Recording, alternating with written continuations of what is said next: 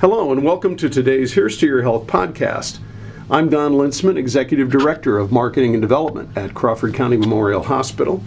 My guest on the podcast today is Lisa Weber. Lisa is a registered and licensed occupational therapist here at CCMH, and we're going to talk about occupational therapy today because it is Occupational Therapy Month. It seems to be, I like it when all of that stuff kind of works together hand in hand. Yeah. And so, Lisa, thank you for joining me today. I appreciate that. You're welcome.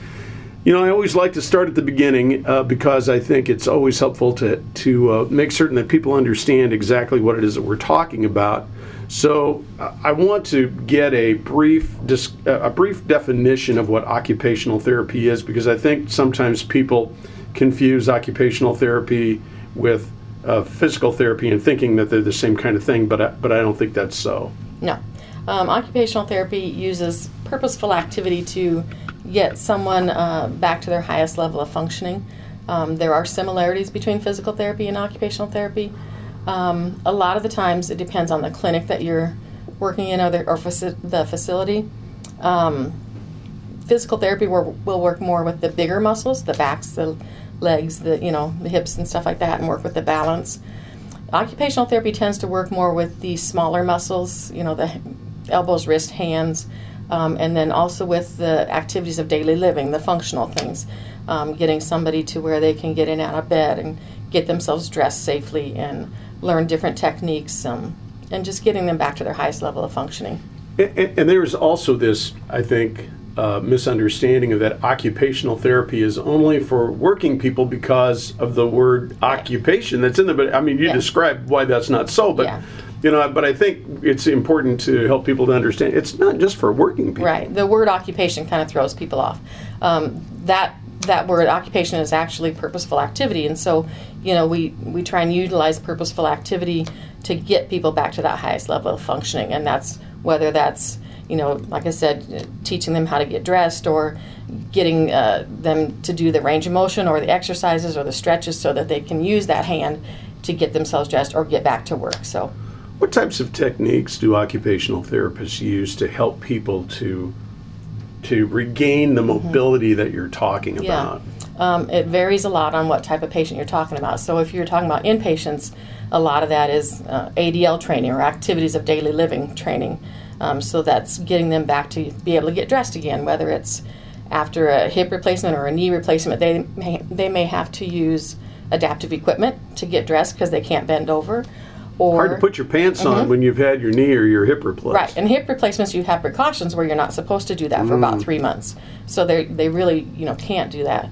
Um, ap- with stroke patients, they may not have the use of one side, so we may have to teach them how to do one-handed dressing techniques and make sure their balance is good enough to do that to work on balance things. Um, as far as outpatients wise, a lot of that is for um, orthopedics when somebody's broken a wrist or has tendonitis or something like that. A lot of stretching, a lot of exercises and strengthening to where they can get that um, that joint or that limb back to working again, to where they can do those daily activities. And we, you touched on this earlier. Uh, uh, physical therapy really is focused on people's pain and uh, relieving their pain, primarily with large muscle groups and and uh, that sort of thing.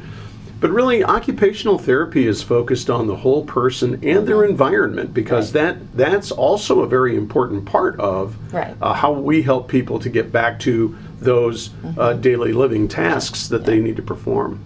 Yeah, that's one of the things we do as occupational therapists is talk to the family and the patient about, uh, say, their home environment if they're in the hospital, what what it's like, and and some of the adaptations or the changes that they might need to make before the patient goes home, so that they're safe and they can be independent. If we need to, we can go out to their homes with the patient and have them go through that stuff and teach them the proper ways and the safe ways to do it, so that we know when they go home they're going to be safe. My guest on the podcast today is Lisa Weber. Lisa is a registered and licensed occupational therapist here at CCMH, and we're talking about occupational therapy because uh, April is Occupational Therapy Month. Um, we just got done talking about um, helping people adapt to their environment, and that, I guess, in my opinion, that that's a very important thing after someone has had a surgery or a stroke or some other sort of debilitating injury or disease. Uh, but I'd have to uh, think that it takes a fair amount of training to really understand how best to help everyone in their own individual circumstances. Mm-hmm. Yeah, that's just it. You have to look at the specific patients and see what is affecting um, what they can't do. Um, there's so many areas that it could be, and yeah, with the training, we go anywhere from um, the physiology to the kinesiology to the developmental stages that they should be at or might be at. Um, but yeah, there's quite a bit of training. And I'm going to guess that that's not just a one-time thing. I'm, I'm, al- I'm also going No. to guess that, that you You're have right. you have continual training that You're you're, right. that you're undergoing. Right now, it's a it's a master's level to get into occupational therapy. You can also get a doctorate level, but I I also have to in the state of Iowa have 20 hours of continuing education. Oh, I'm I'm going to change that. 30 hours of continuing education every two years um, to con- to keep up my license. So yes, we're continually trained. Yeah, and, and a very Mm-hmm. important consideration, uh, the training, and because there's new techniques, Mm-hmm. I'm sure, and new equipment, and I, you know, it's good to be caught up on all those kinds of things, and it and it does change Mm-hmm. Yeah. uh, an awful lot from uh, one year to the next. So we talked about accident or stroke victims, people have had surgery. Uh, is it it- so? Occupational therapy really helps people with their their skills, their daily living skills, but it's really not just limited to folks who've had those kinds of traumas. It, it's really anyone who Yeah. would need assistance. Yeah, it is. You can you can actually work with anyone from birth to to the end of their life. Um, there are some occupational therapists that work in the school systems, and just like I said before, it's getting them up to their highest level of functioning. So if you have a kiddo that's not at that right developmental stage, or you know for some reason, we work on trying to get them back up to that developmental stage, or to work on their fine motor skills, um, to where they can do the handwriting and the cutting and stuff like that. Um, but like I said, it goes through the continuum of of your whole life that we can work with people. Mm-hmm. So it really is something that you know when people start thinking about occupational therapy, this isn't for old people. This No. Mm-hmm. isn't for working people. This is for anyone yes, it's who for needs everyone. that assistance. Yep. yep. Very good. Uh, my guest on the uh, podcast today is Lisa Weber. Lisa is a registered and licensed occupational therapy here at Crawford County Memorial Hospital.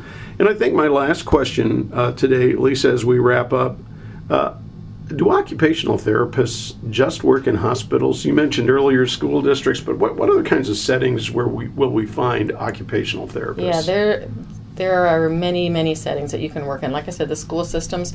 You can even work in. Um, in people's homes, whether it's a, a child, like I said, birth to three, they will go into their homes and work with the parents. Um, we go into people's homes, you know, like I said, eh, after they've got out of hospital to, to help them be more independent and more safe in their homes. Um, you can work in the nursing homes uh, for people. Um, a lot of times people come from the, the hospitals to the nursing homes, but that's not the end point anymore. They want to get back to home. That's not to stay in the nursing homes. So there's a lot of therapy in the nursing homes to try and get people back home. Um, you can do private practice. Uh, a lot of people have their own clinics and work on more of the orthopedic issues. And the hospitals, of course, you know, there's lots of areas in the hospital that you can work. For anyone who might be listening to the podcast today and thinks that, that they or someone that they know might benefit from seeing an occupational therapist, what's the best pathway for them to be able to receive that treatment? You have to have a doctor's order. So the best, the first step should be with you know talk to your doctor about it. Um, you know whatever um, specific injury or, or issue that you're having, um, and mention you know if you've heard something about occupational therapy, they can send an order through and we can get them set up. Lisa, thank you for your time today. My guest on the podcast has been Lisa Weber. Lisa is a registered and licensed occupational therapist here at CCMH. And we've been talking about uh, National Occupational Therapy Month, which is in April. I'm Don Linsman, Executive Director of Marketing and Development at Crawford County Memorial Hospital. We care for life.